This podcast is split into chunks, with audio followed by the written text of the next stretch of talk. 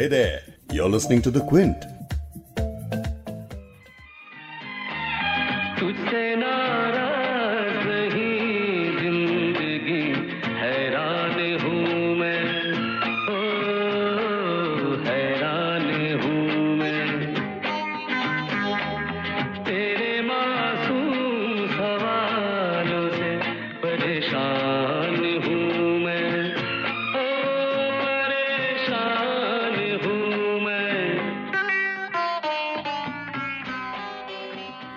शेखर कपूर की फ़िल्म मासूम का एक गाना है। ये film American author Erich Segal की book man, woman and child पर बेस्ड है। गुलजार साहब का स्क्रीन प्ले है। और मुझे ऐसा लगता है कि रिलेशनशिप्स के बारे में, सौतेली माँ के बारे में यू नो औरत मर्द के बीच बेवफाई के बारे में इनफिडेलिटी का जो टॉपिक है, उसे हैंडल करने में ये जो फ़िल्म है, इसे एक माइलस्टोन के रूप में हम गिन सकते हैं। The movie was seen pushing the boundaries of how relationships are portrayed in Indian cinema एक मासूम सा बच्चा, जो अपने बड़ों की गलतियों की वजह से क्या कुछ नहीं सहता है, ये उसकी कहानी है। ये तो एक लाइन में इस फ़िल्म की स्टोरी बता दी है। लेकिन असल ज़िंदगी में बड़ों की वजह से लाखों बच्चे किस तरह मुतासर होते हैं, उनकी ज़िंदगियाँ किस तरह ख़राब हो जाती हैं, वो सड़क पर आ जाते हैं, और यहाँ तक के जो बदकार लोग होते हैं, बुरे लोग होते हैं वो इन्हें एक्सप्लॉयड करते हैं। इस तरह की कहानियाँ महज अफसाने में नहीं, हकीकत में मिलेंगी आपको और इसी कड़वी रियलिटी की वजह से लाखों बच्चों का मासूम बचपन छिन जाता है। आज का एपिसोड उसी मासूमियत पर है।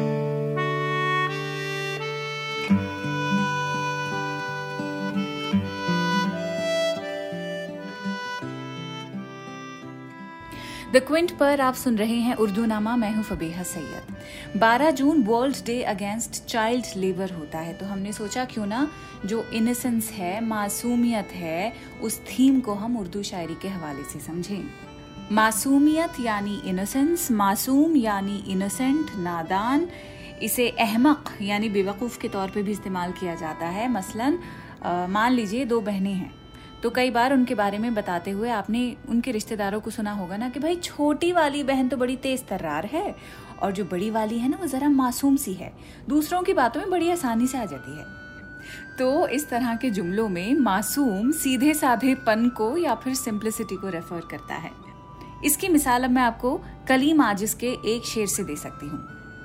भला आदमी था पनादान निकला। भला आदमी था पनादान निकला। सुना है किसी से मोहब्बत करी है। मोहब्बत करना किसी नादानी से कम है क्या? अब अनवर सावरी का आपको एक शेर सुना रही हूँ। ये मासूम चेहरा यानी भोली सूरत वाली किसी मोहतरमा के लिए उन्होंने लिखा है।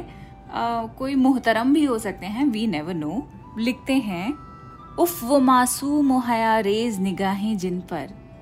उफ वो मासूम हया रेज निगाहें जिन पर कत्ल के बाद भी इल्ज़ाम नहीं आता है। और कत्ल से मुराद है शायर का इश्क में पढ़ना। उर्दू में कत्ल का मतलब भी मैंने अपनी एक ब्लॉकबस्टर वीडियो में आपको बताया था। नहीं देखे अगर आपने तो प्लीज़ ज़रूर देखिएगा। पॉडकास्ट का जो ब्लर्ब है, उसमें आपको इसका लिंक मिल जाएगा। खैर, मासूमियत पर मुर्तज़ा साहिल तस्लीमी की नज़म मासूमियत नाम से है। वो अब मैं आपके लिए पढ़ना चाहती हूँ। इसमें एक बच्चा अपने बाप से कहता है कि वो चाँद पर नहीं जाना चाहता है और जो वजह इस चीज़ के लिए वो देता है, वो निहायत ही मासूम है। लिखते हैं, मैंने पूछा ये रात गुड्डू से, चाँद पर मेरे साथ जाओगे? सोचकर थोड़ी देर वो बोला, चाँद पर कोई जा नहीं सकता। मैं ये बोला कि, ऐ मेरे बेटे, चाँद पर चंद लोग हो आए। नील था पहला शख्स दुनिया का, चाँद पर जिसने पैर रखा था, और भी लोग होके आए हैं, कुछ नमूने भी साथ लाए हैं। मुझसे कहने लगा, नहीं, पापा चाँद पर मैं कभी न जाऊँगा। मैंने पूछा कि है मेरे बेटे? चाँद पर किस लिए न जाओगे? मुझसे मासूमियत से वो बोला, गिर गया जो वहाँ से तो क्या होगा? इस बच्चे के जैसे चाँद को लेकर हम सबका कोई ना कोई मासूम तस्वुर ज़रूर होगा।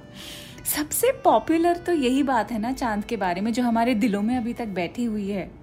कि चाँद पर एक बूढ़ी औरत चरखा चलाती रहती है। तो मेरे जहन में ये बात इतनी जम गई थी, इसलिए मुझे खौफ आता था चाँद की तरफ़ देखते हुए। और मैं अपने बाबा से कहती, बाबा, नहीं, चाँद की तरफ़ नहीं देखेंगे, जल्दी से चलिए। वो सहन में जब मुझे गोद में लेके नीचे जाया करते थे तो तब मैं उनसे कहती थी, छत पे नहीं जाती थी खौफ के मारे। तो मैं बाबा को ये बोलती थी, बाबा, मुझे चाँद की तरफ़ देखते हुए बड़ा डर लगता है, क्योंकि उसमें जो बुढ़िया बैठ के चरखा चलाती है, मुझे ऐसा लगता है, मुझे घूर रही है। तो वो हंसने लगते।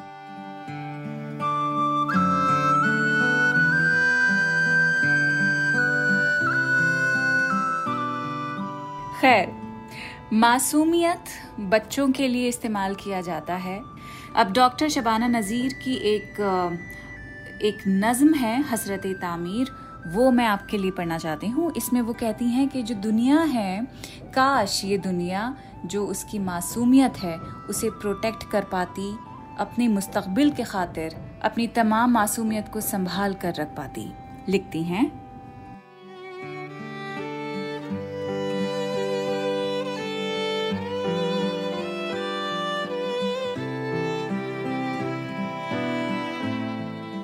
ये दुनिया फूल पत्थर आग मिट्टी।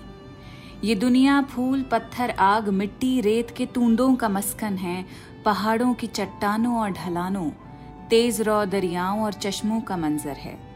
ये दुनिया नन्हे मुन्ने चाँद तारों का है गहवारा, जो मुस्तकबिल की नूरानी फिजाओं की अमानत है। ये दुनिया इल्म फन, साइंस और तहजीब की अजमत का मजहर है। ये दुनिया खूबसूरत है, बहुत ही खूबसूरत है। मगर तकरीब का एक जर्रा एटम, हुस्न को इसके फ़कत एक लम्हा भर में ही मिटा सकने के काबिल है। यह हिस्सा दोबारा पढ़ती हूँ।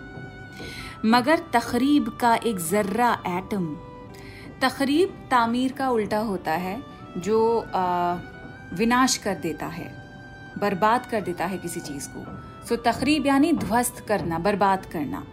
मगर तकरीब का एक जर्रा एटम हुस्न को इसके फ़कत एक लम्हा भर में ही मिटा सकने के काबिल है। ये दुनिया कैसी बदकिस्मत कि इसका दुश्मन जहाँ वो जिसे खुद इसके बेटों ने बनाया है। ये दुनिया काश इस तकरीब के इम्कान को यकसर मिटा सकती। ये दुनिया काश बस तामीर ही का रूप बन सकती। ये दुनिया काश फूलों का हँसी मंजर ही कहलाती ये दुनिया। काश बच्चों की हँसी मासूमियत और फूल से चेहरे हमेशा के लिए महफूज रख सकती। ये दुनिया काश वो होती जिसे खालिक ने खुद अपने ही हाथों से बनाया था। फ़कत तामीर की खातिर, फ़कत तामीर की खातिर।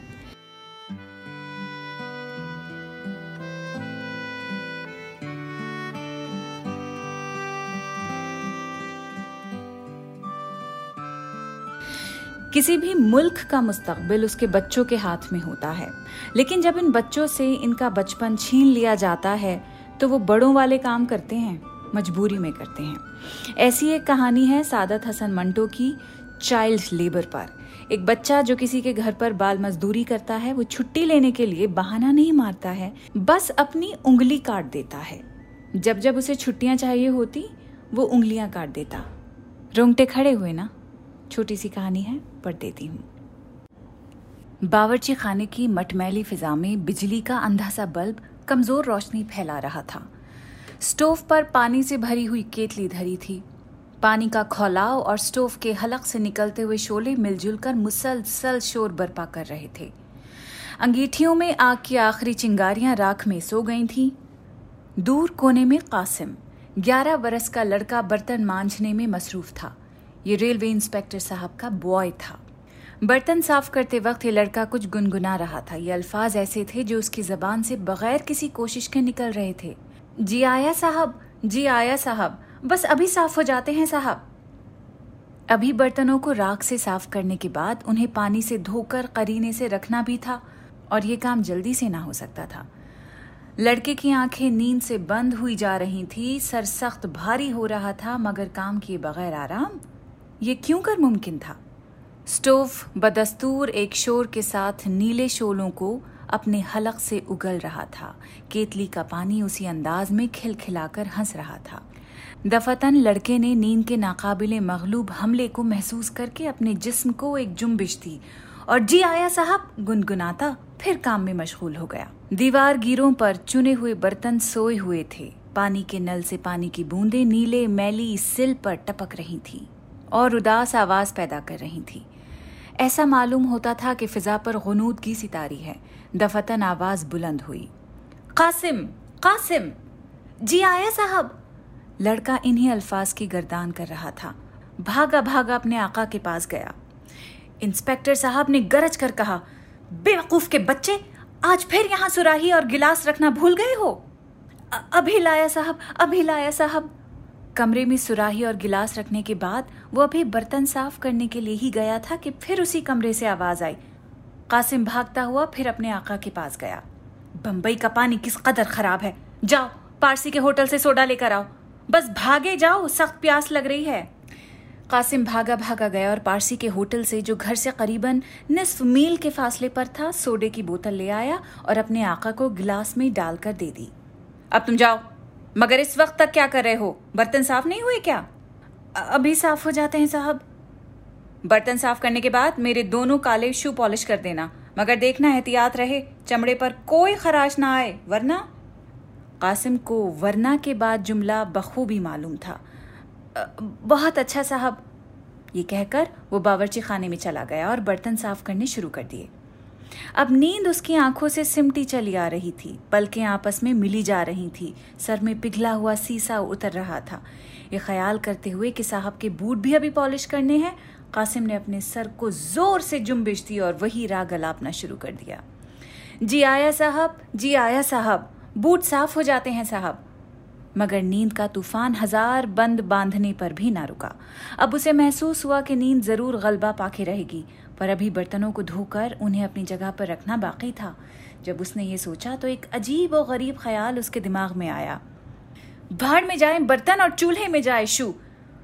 क्यों ना थोड़ी देर इसी जगह सो जाऊँ और फिर चंद लम्हा आराम करने के बाद? इस ख्याल को बागियाना तस्वुर करके कासिम ने तर्क कर दिया और बर्तनों पर जल्दी जल्दी राख मलना शुरू कर दी। थोड़ी देर के बाद जब नींद फिर गालिब आई तो उसके जी में आई कि उबलता हुआ पानी अपने सर पर उंडेल ले और इस तरह इस गैर मरई ताकत से जो इस काम में हायल हो रही है, नजात पा जाए। मगर पानी इतना गर्म था कि उसके भेजे तक को पिघला देता। चुनांचे मुँह पर ठंडे पानी के छींटे मार मार कर उसने बाकी मानदा बर्तन साफ़ किए। ये काम करने के बाद उसने इतमान का सांस लिया। अब वो आराम से सो सकता था। और नींद? वो नींद जिसके लिए उसकी आँखें और दिमाग शिद्दत से इंतज़ार कर रहे थे, अब बिल्कुल नज़दीक थी। बावर्ची खाने की रोशनी गुल करने के बाद कासिम ने बाहर बरामदे में अपना बिस्तर बिछा लिया और लेट गया। इससे पहले कि नींद उसे अपने नर्म नर्म बाजुओं में थाम ले, उसके कान शू शू की आवाज़ से गूंज उठे। बहुत अच्छा साहब, अभी पॉलिश करता हूँ। कासिम हड़बड़ा के उठ बैठा। अभी कासिम का एक पैर भी अच्छी तरह पॉलिश करने ना पाया था कि नींद के गलबे ने उसे वहीं सुला दिया। सूरज की लाल लाल किरणें मकान के शीशों से नमूदार हुई, मगर कासिम सोया रहा। जब इंस्पेक्टर साहब ने अपने नौकर को बाहर बरामदे में अपने काले जूतों के पास सोया देखा तो उसे ठोकर मार के जगाते हुए कहा यह सुअर की तरह यहाँ बेहोश पड़ा है और मुझे ख्याल था कि इसने शू साफ़ कर लिए होंगे। नमक हराम, अबे कासिम! जी जी जी, आया साहब। कासिम फ़ौरन उठ के बैठा। हाथ में जब उसने पॉलिश करने का ब्रश देखा और रात के अंधेरे के बजाय दिन की रोशनी देखी तो उसकी जान खता हो गई। मैं सो गया था साहब, मगर मगर शू अभी पॉलिश हो जाते हैं साहब? ये कहकर उसने जल्दी जल्दी पॉलिश करना शुरू कर दिया। पॉलिश करने के बाद उसने अपना बिस्तर बंद किया और उसे ऊपर के कमरे में रखने चला गया। कासिम, जी आया साहब। कासिम भागा हुआ नीचे आया और अपने आका के पास खड़ा हो गया। देखो, आज हमारे यहाँ मेहमान आएँगे, इसीलिए बावर्ची खाने के तमाम बर्तन अच्छी तरह साफ़ रखना। फर्श धुला हुआ होना चाहिए। इसके अलावा तुम्हें ड्राइंग रूम की तस्वीरें, मेजें और कुर्सियाँ भी साफ़ करनी होंगी, समझे? ख्याल रहे, मेरी मेज पर एक तेज धार वाला चाकू पड़ा है, उसे मत छेड़ना। मैं अब दफ्तर जा रहा हूँ, मगर ये काम दो घंटे से पहले पहले हो जाए। बहुत बेहतर साहब। इंस्पेक्टर साहब दफ्तर चले गए। कासिम बावर्ची खाना साफ़ करने में मशगूल हो गया। डेढ़ घंटे की अनथक मेहनत के बाद उसने बावर्ची खाने का सारा काम खत्म कर दिया और हाथ पाँव साफ़ करने के बाद झाड़न लेकर ड्राइंग रूम में चला गया। वो भी कुर्सियों को झाड़न से साफ़ कर रहा था कि उसके थके हुए दिमाग में एक तस्वीर सी खिंच गई। क्या देखता है कि उसके गिर्द बर्तन ही बर्तन पड़े हैं और पास ही राख का एक ढेर लगा है। हवा जोरों पर चल रही है जिससे वो राख उड़ उड़ कर फिजा को खाकस्तरी बना रही है। यकाया के जुल्मत में एक सुर्ख आफ्ताब नमूदार हुआ, जिसकी किरणें सुर्ख बर्छियों की तरह हर बर्तन के सीने में घुस गईं। ज़मीन खून से शराबोर हो गई। कासिम दहशत जदा हो गया और इस वहशतनाक तस्वुर को दिमाग से झटक कर जी आया साहब, जी आया साहब, कहता फिर अपने काम में मशगूल हो गया। थोड़ी देर के बाद उसके तस्वुर में एक और मंजर रक्स करने लगा। छोटे छोटे लड़के आपस में कोई खेल खेल रहे थे। दफतन आंधी चलने लगी, जिसके साथ ही एक बदनुमा और भयानक देव नमूदार हुआ। ये देव उन सब लड़कों को निगल गया। कासिम ने ख्याल किया कि वो देव उसके आका के हम शक्ल था। गो की कदकामत के लिहाज से वो उससे कहीं बड़ा था। अब उस देव ने ज़ोर ज़ोर से डकारना शुरू किया। कासिम सर से पैर तक लरस गया। अभी तमाम कमरा साफ़ करना था और वक्त बहुत कम रह गया था। चुनानचे कासिम ने जल्दी जल्दी कुर्सियों पर झाड़न मारना शुरू किया। कुर्सियों का काम खत्म करने के बाद वो मेज साफ़ करने के लिए बढ़ा तो उसे ख्याल आया। आज मेहमान आ रहे हैं। खुदा मालूम कितने बर्तन साफ़ करने पड़ेंगे। नींद कम वक्त फिर सताएगी। मुझसे तो कुछ भी नहीं हो सकेगा। वो ये सोच रहा था और मेज पर रखी हुई चीज़ों को पहुँच रहा था। अचानक उसे कलमदान के पास एक खुला हुआ चाकू नज़र आया। वही चाकू जिसके मुतालिक उसके आका ने कहा था, बहुत तेज है। चाकू का देखना था कि उसकी जबान पर ये लफ्ज खुद बखुद जारी हो गए। चाकू तेज, धार चाकू, यही तुम्हारी मुसीबत खत्म कर सकता है। कुछ और सोचे बगैर कासिम ने तेज धार चाकू उठाकर अपनी उंगलियों पर फेर लिया। अब वो शाम को बर्तन साफ़ करने की जहमत से बहुत दूर था और नींद, प्यारी प्यारी नींद उसे बआसानी नसीब हो सकती थी। उंगली से खून की सुर्ख धार बह रही थी। सामने वाली दवात की सुर्ख रोशनाई से कहीं चमकीली। कासिम इस खून की धार को मसरत भरी नज़रों से देख रहा था और मुँह में गुनगुनाए जा रहा था। नींद नींद, प्यारी नींद। थोड़ी देर बाद वो भागा हुआ अपने आका की बीवी के पास गया, जो जनान खाने में बैठी सिलाई कर रही थी और अपनी उंगली दिखाकर कहने लगा, देखिए बीबी जी, अरे कासिम, ये तूने क्या किया? कम वक्त साहब के चाकू को छेड़ा होगा ना तूने? कासिम मुस्कुरा दिया, बीबी जी बस मेज साफ़ कर रहा था कि उसने काट खाया। सुअर, अब हंसता है। इधर आ, मैं इस पर कपड़ा बाँध। पर अब ये तो बता कि आज ही बर्तन तेरा बाप साफ़ करेगा। कासिम अपनी फतेह पर जी ही जी में बहुत खुश हुआ। उंगली पर पट्टी बंधवाकर कासिम फिर कमरे में चला आया। मेज पर से खून के धब्बे साफ़ करने के बाद उसने खुशी खुशी अपना काम खत्म कर दिया। सामने तोते का पिंजरा लटक रहा था। उसकी तरफ़ देखकर कासिम ने मसरत भरे लहजे में कहा अब उस नमक हराम बावर्ची को बर्तन साफ़ करने होंगे और ज़रूर साफ़ करने होंगे, क्यों मियाँ मिट्ठू? शाम के वक्त मेहमान आए और चले गए। बावर्ची खाने में झूठे बर्तनों का एक तुमार सा लग गया। इंस्पेक्टर साहब कासिम की उंगली देखकर बहुत बरसे और जी खोलकर उसे गालियाँ दी, मगर उसे मजबूर ना कर सके। शायद इस वजह से कि एक बार उनकी अपनी उंगली में कलम तराश चुप जाने से बहुत दर्द हुआ था। आका की खफगी आने वाली मसरत ने भुला दी। और कासिम कूदता फांदा अपने बिस्तर पर जा लेटा। तीन चार रोज तक वो बर्तन साफ़ करने की जहमत से बचा रहा, मगर इसके बाद उंगली का जख्म भराया अब वही मुसीबत फिर नमूदार हो गई। कासिम, साहब की जुराबें और कमीजें धो डालो। बहुत अच्छा बीबी जी। कासिम, इस कमरे का फर्श कितना मैला हो रहा है। पानी लाकर अभी साफ़ करो। देखना कोई दाग धब्बा बाकी ना रहे। बहुत अच्छा साहब। कासिम, शीशे के ग्लास कितने चिकने हो रहे हैं। इन्हें नमक से अभी साफ़ करो। अभी करता हूँ बीबी जी। कासिम, अभी भंगन आ रही है, तुम पानी डालते जाना, वो सीढ़ियाँ धो डालेगी। बहुत अच्छा साहब। कासिम, जरा भाग के एक आना की दही तो लेके आना। अभी चला बीबी जी। पाँच रोज इस कस्म के अहकाम सुनने में गुजर गए। कासिम काम की ज्यादती और आराम के कहत से तंग आ गया। हर रोज उसे निसफ शब तक काम करना पड़ता। चार बजे के करीब बेदार होकर नाश्ते के लिए चाय तैयार करनी पड़ती। ये काम कासिम की उम्र के लड़के के लिए बहुत ज़्यादा था। एक रोज इंस्पेक्टर साहब की मेज साफ़ करते वक्त उसका हाथ खुद बखुद चाकू की तरफ़ बढ़ा और एक लम्हे के बाद उसकी उंगली से खून बहने लगा। इंस्पेक्टर साहब और उनकी बीवी कासिम की इस हरकत पर सख्त खफा हुए। चुनाचे सजा की सूरत में उसे शाम का खाना ना दिया। मगर कासिम खुश था। एक वक्त रोटी ना मिली, उंगली पर मामूली सा जख्म आ गया। मगर बर्तनों का अंबार साफ़ करने से तो नजात मिली? ये सौदा क्या बुरा है? चंद दिनों के बाद उसकी उंगली का जख्म ठीक हो गया। अब फिर काम की वही भरमार थी। पंद्रह बीस रोज गधे किसी मशक्कत में गुजर गए। इस अरसे में कासिम ने बारहा इरादा किया कि चाकू से फिर उंगली जख्मी कर ले। मगर अब मेज पर से वो चाकू उठा लिया गया था और बावर्ची खाने वाली छुरी कुंद थी।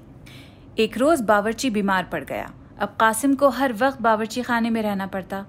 कभी मिर्चें पीसता, कभी आटा गूंधता कभी कोयले सुलगाता। गरज सुबह से लेकर शाम तक उसके कानों में अब कासिम ये करा, अब कासिम वो करा की सदा गूंजती रहती। बावर्ची दो रोज तक ना आया। कासिम की नन्ही सी जान और हिम्मत जवाब दे गई, मगर सिवाय काम के और चारा ही क्या था? एक रोज इंस्पेक्टर साहब ने उसे अलमारी साफ़ करने को कहा, जिसमें अद्वियात की शीशियाँ और मुख्तलिफ़ चीज़ें पड़ी थी। अलमारी साफ़ करते वक्त उसे दाढ़ी मूंडने का एक ब्लेड नज़र आया। ब्लेड पकड़ते ही उसने अपनी उंगली पर फेर लिया। धार थी बहुत तेज, उंगली में दूर तक चली गई, जिससे बहुत बड़ा जख्म बन गया। कासिम ने बहुत कोशिश की कि खून निकलना बंद हो जाए, मगर जख्म का मुँह बड़ा था। सेरों खून पानी की तरह बह गया। ये देखकर कासिम का रंग कागज़ की मानंद सफ़ेद हो गया। भागा हुआ इंस्पेक्टर साहब की बीवी के पास गया। बीबी जी, मेरी उंगली में साहब का उस्तरा लग गया है। जब इंस्पेक्टर साहब की बीवी ने कासिम की उंगली को तीसरी मरतबा जख्मी देखा तो फ़ौरन मामले को समझ गई। चुपचाप उठी और कपड़ा निकालकर उसकी उंगली पर बाँध दिया और कहा, कासिम, अब तुम हमारे घर में नहीं रह सकते हो। क्यों बीबी जी? ये साहब से पूछना। साहब का नाम सुनते ही कासिम का रंग और पीला पड़ गया। चार बजे के करीब इंस्पेक्टर साहब दफ्तर से लौटे और अपनी बीवी से कासिम की नई हरकत सुनकर उसे फ़ौरन अपने पास बुलाया। क्यों मियाँ? ये उंगली हर रोज जख्मी करने के क्या मानी? कासिम खामोश खड़ा रहा। तुम नौकर लोग ये समझते हो कि हम अंधे हैं और हमें बार बार धोखा दिया जा सकता है। अपना बोरिया बिस्तर दबाकर नाक की सीध में यहाँ से भाग जाओ। हमें तुम जैसे नौकरों की ज़रूरत नहीं है, समझे? मगर मगर साहब साहब का बच्चा भाग जाए यहाँ से। तेरी बकाया तनख्वाह का एक पैसा नहीं दिया जाएगा। अब मैं और कुछ नहीं सुनना चाहता। कासिम को अफसोस न हुआ, बल्कि उसे खुशी महसूस हुई कि चलो काम से कुछ देर के लिए छुट्टी मिल गई। घर से निकलकर वो अपनी जख्मी उंगली से बेपरवाह सीधा चौपाटी पहुँचा और वहाँ साहिल के पास एक बेंच पर लेट गया और खूब सोया। चंद दिनों के बाद उसकी उंगली का जख्म बद एहतियाती के बायस सेप्टिक हो गया। सारा हाथ सूज गया। जिस दोस्त के पास वो ठहरा था, उसने अपनी दानिश के मुताबिक उसका बेहतर इलाज किया, मगर तकलीफ़ बढ़ती गई। आखिर कासिम खैराती अस्पताल में दाखिल हो गया, जहाँ उसका हाथ काट दिया गया। अब जब कभी कासिम अपना कटा हुआ टुंड मुंड हाथ बढ़ाकर फ्लोरा फाउंटेन के पास लोगों से भीख माँगता है तो उसे वो ब्लेड याद आ जाता है, जिसने उसे बहुत बड़ी मुसीबत से नजात दिलाई। अब वो जिस वक्त चाहे सर के नीचे अपनी गुदड़ी रखकर फुटपाथ पर सो सकता है, उसके पास टीन का एक छोटा सा भपका है, जिसको कभी नहीं मांझता। इसीलिए कि उसे इंस्पेक्टर साहब के घर के वो बर्तन याद आ जाते हैं, जो कभी खत्म होने में ही नहीं आते थे।